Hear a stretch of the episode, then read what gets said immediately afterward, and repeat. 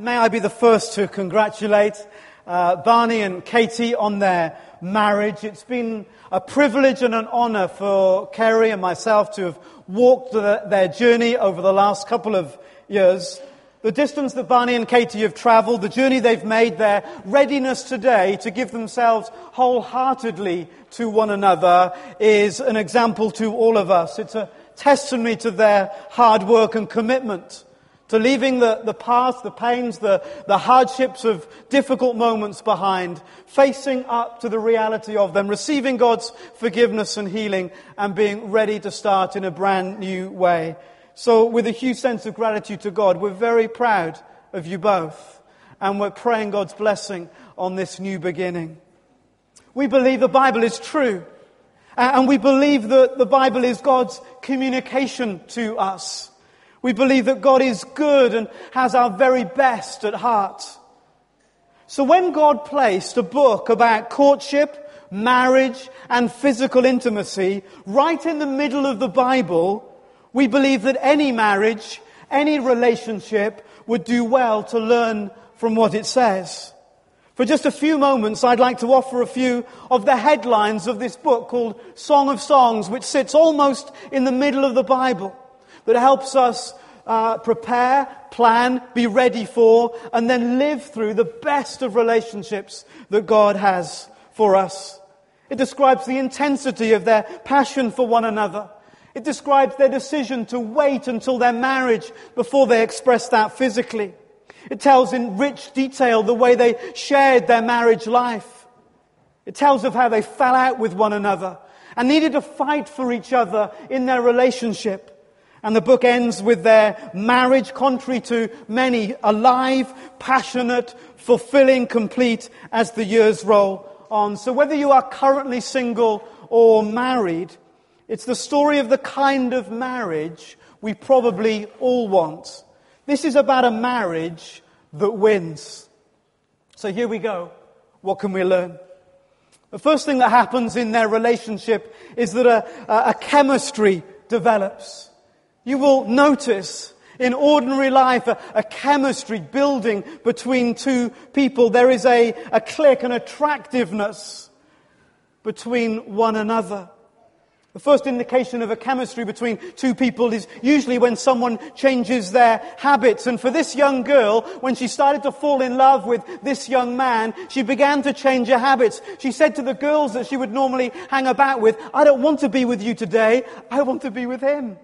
And the girl said, Well, go on, you be with him. This is where you can find him. You'll find him uh, with the shepherds. Go there and be with him. Two people hanging about together. And people look and say, Hmm, there's something going on. I remember when Katie met Barney and that chemistry began to take shape, habits certainly changed. For Katie, it was an unexpected, unexplained surge in Facebook activity. Now, if you know anything about uh, Katie's Facebook account, you'll know that that was very unusual. Something was going on, and it was. Here are two people in our story that are clearly attracted to each other. They've clicked, they're connecting, there's a chemistry. Let him kiss me with the kisses of his mouth. It was that chemistry that brought them together.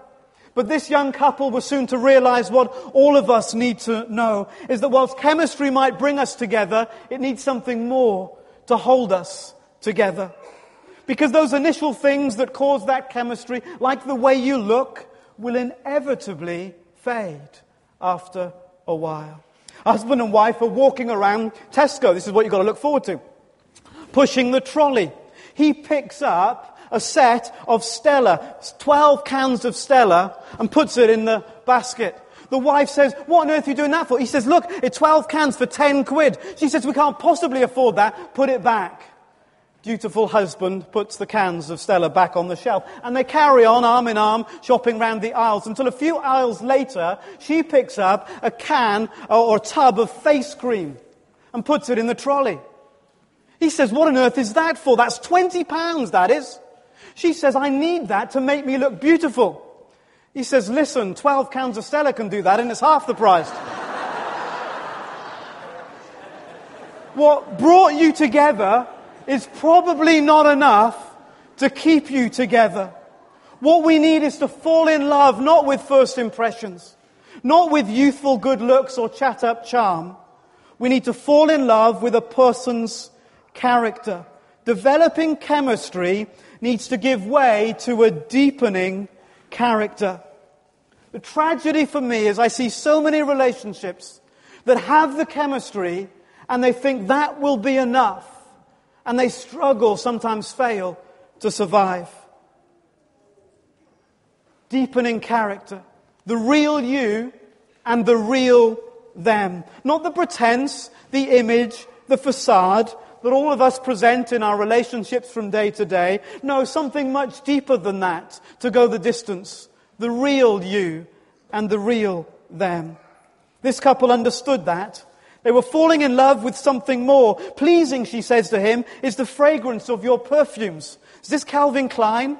No. Another kind. She says, your name is the perfume that's pleasing to me. Your name, who you are, your character is what smells nice to me, is what's drawing me to you. And he says the same to her, how beautiful you are, your eyes, it's your eyes that draw me into your beauty because they are like doves, they're faithful and pure and full of integrity. He's falling in love with her character. Barney, continue to find out those things in your character that Katie loves and works so hard at them. And Katie, find those things in Barney's character that, you, that he loves and work so hard in them. Know the things that you don't appreciate about each other and work with equal determination with them. And of course, enjoy the chemistry. Don't let your looks go to the dogs now that you're married. Enjoy being attracted to each other. Enjoy dressing for each other. But in the end, don't build on chemistry, it's character that we need. To do all that, you need a delight in communication. The real you engaging, connecting, responding to the real them. Delight in times of communication and connectedness that's real.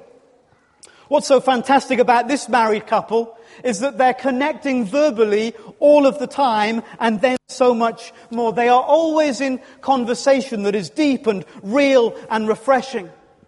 If somebody wrote down the conversations in your marriage, I don't mean, who's picking up the kids? Have you cleaned the bath? Where's my socks?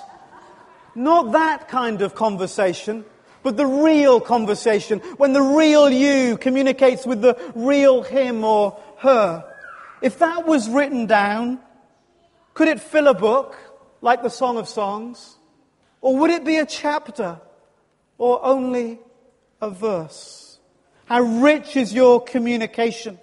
When was the last time you delighted in a communication that was real and ultimately refreshing? You can always spot married couples in restaurants for two very good reasons. Firstly, they rarely speak to each other, if at all. Secondly, they're yelling at the same kids which is usually easier to spot. But here in this book is a model for a relationship where communication is alive and it grows and it gets deeper and more real and more rewarding as the years go by. Don't settle for a lesser goal in any of your marriages. But it's only possible as you delight in communication. Key aspect of that communication here in this book was their decision to affirm one another verbally, to speak love and praise to the other. Their communication was peppered with words of affirmation and sounds of support and echoes of encouragement. They'd made a decision that they would cheer one another on. It's a tough world out there, isn't it? We often say in our family when we gather ourselves around the table, one wife, four kids, it's hard out there. When you get out there, people will be unkind to you. When you get out there, people will say things that hurt you. When you get out there, people will pull you down. So in here, we will build one another up. In here, we'll encourage one another, appreciate one another. In here, we'll cheer one another on. It's so much easier, isn't it, to criticize than to cheer? So much easier to pull down and build up. So take the advice of an elderly grandmother who revealed the secret of her long and happy marriage. She said, I decided on my wedding day to choose 10 of my husband's faults that I would, for the sake of our marriage, overlook. At the end of this long marriage, she was asked what those ten faults were. She said, To tell you the truth, I never did get round to listing them. But whenever my husband did something that made me absolutely hopping mad, I simply said, Lucky for him, it's one of the ten. Should you talk about those things that make each of you hopping mad? Absolutely. But decide you won't divide. You'll choose to cheer rather than criticize. All this needs work, doesn't it? It needs a declared commitment. A declared commitment. And you've done that today, and we've witnessed that, and many of us here have made that declaration of commitment to another person. But you need to do it every day. Every day. Every day you have the potential to hurt one another. Every day you will disappoint one another in a little way. You might upset one another. It's all too easy. Declare your commitment every day. And there is a, a, brilliant moment when, probably more than any other moment, we can declare our commitment to the other. And that's when something has happened to divide us, and we choose to do something about it. Meet the couple in our story. They've had a great marriage and they've been married for a while, but something has come between them and there's been a bust up. Imagine this. It's hard to imagine, I know. She's hacked off with her husband and she's gone to bed fuming and locked him out. Way out of our experience, I know. Use your imaginations. And there she is in bed, not sleeping, wide awake. She says, I, I slept, but my heart was awake. I'm restless. I'm tossing and turning. And he eventually comes home. The dinner's in the dog, locked out of his own house. And he knocks on the door. And he knows he's in trouble. Open to me, my sister, my darling, my love. Let me in, please. Let's talk about this. Nope. Sarcasm is the next verse. Shall I put my robe back on now that I'm in bed? No, just answer the door as you are. Brilliant. And she doesn't go. Eventually she realizes a mistake and she goes and she opens the door only to discover that her husband has gone in anger, in frustration, in disappointment. There's this wedge between them. And so it's her turn. She goes looking for him. They go to each other. To go is a huge expression of your commitment one to another. The couples that split up never ever wake up one morning and say, I've had enough of this, I'm out. Almost certainly, months probably years before, they were trundling along one day and something happened that divided them. It was very small. At the time they hardly noticed it, but one thing happened that was different. Neither went to the other and a little brick was placed between them. They carried on. They barely noticed the brick for a while until another little issue came between them. And because they hadn't gone to one another the last time, it was easier not to bother this time. And there was another brick being laid. One day, the wall becomes so big that neither can climb across it. Never leave the brick between you. Always agree with the words that come again and again in this story. I am my lover's, and my lover is my. We might have had a bust up. It doesn't matter though what we've argued about. It doesn't matter how much we've hurt each other. I'm yours and you're mine. We're in this together. We've got to work it through. Another way this couple seem to deepen commitment to one another is their attention to detail that if you read the book, you'll see on every page. They notice the finest detail about one another. A woman accompanied her husband to the doctor's. After his checkup, the doctor called his wife into his office alone. Your husband is suffering from a very serious disease combined with horrible stress, which will prove fatal unless he's cared for properly. What you need to do is to fix him a healthy breakfast every morning. Be pleasant to him and make sure he's always in a good mood. For lunch, something rather nutritious, and for dinner, something especially special. Don't burden him with your chores or your stress. That will only make his condition worse. If you can do this for around 10 months, your husband will make a full recovery. Thank you, doctor, she says, and leaves, gets in the car with her husband who's panicked and waiting. What did he say? What did he say? You're going to die says the wife. Finally, almost, a determination to catch foxes. They used the metaphor, the illustration of their relationship to be like a vineyard. And because they worked the vineyards, they knew how easy it was for foxes to come in at night, sly, unwelcomed, unwanted, and to destroy the fruit of the vineyard. And they said, we have to, in our relationship, make sure that we catch the foxes. Barney and Katie, know your foxes. Know those things that will come between you. Be aware of new ones coming. What about your marriage? What are your foxes? Is it time? Is it another person? Is it another family member? A couple drove several miles out into the country after they had a blazing row. And they went through a farmyard of mules and pigs. And the husband, with as much sarcasm as he could muster, says, Relatives of yours, dear? Yes, in laws, came the reply. in laws can be foxes in your relationship. And suddenly after church you're saying, how does he know my in-laws? Pressure points at work can be foxes. Pressures in the community, in the neighborhood can be foxes. Know them, catch them, deal with them before they deal with you. And then in the end, discover your common purpose. As you dream together, pray together, plan together, give your lives wholeheartedly to Jesus together.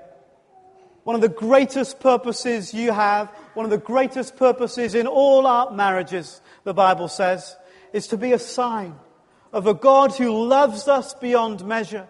To be a sign of a son who came and gave himself freely and willingly to win our hearts. There is a great moment in this book called Song of Songs because the person that this country girl marries was the king.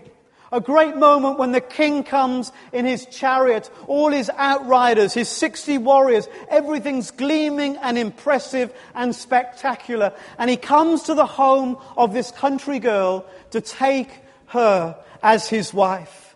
And in taking her as his wife, he rescues her from her life of poverty, brings her into the palace, and she becomes a star in his kingdom. That's what God is like. And that's what he longs to do for each of us.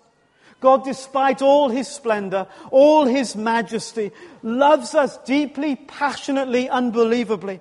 And he longs to come to us to rescue us from our poverty, our disappointments, our fears, our failures, our hurts, our regrets, our insecurities to rescue us from those things and to bring us with him into his palace that we too might be stars in his kingdom.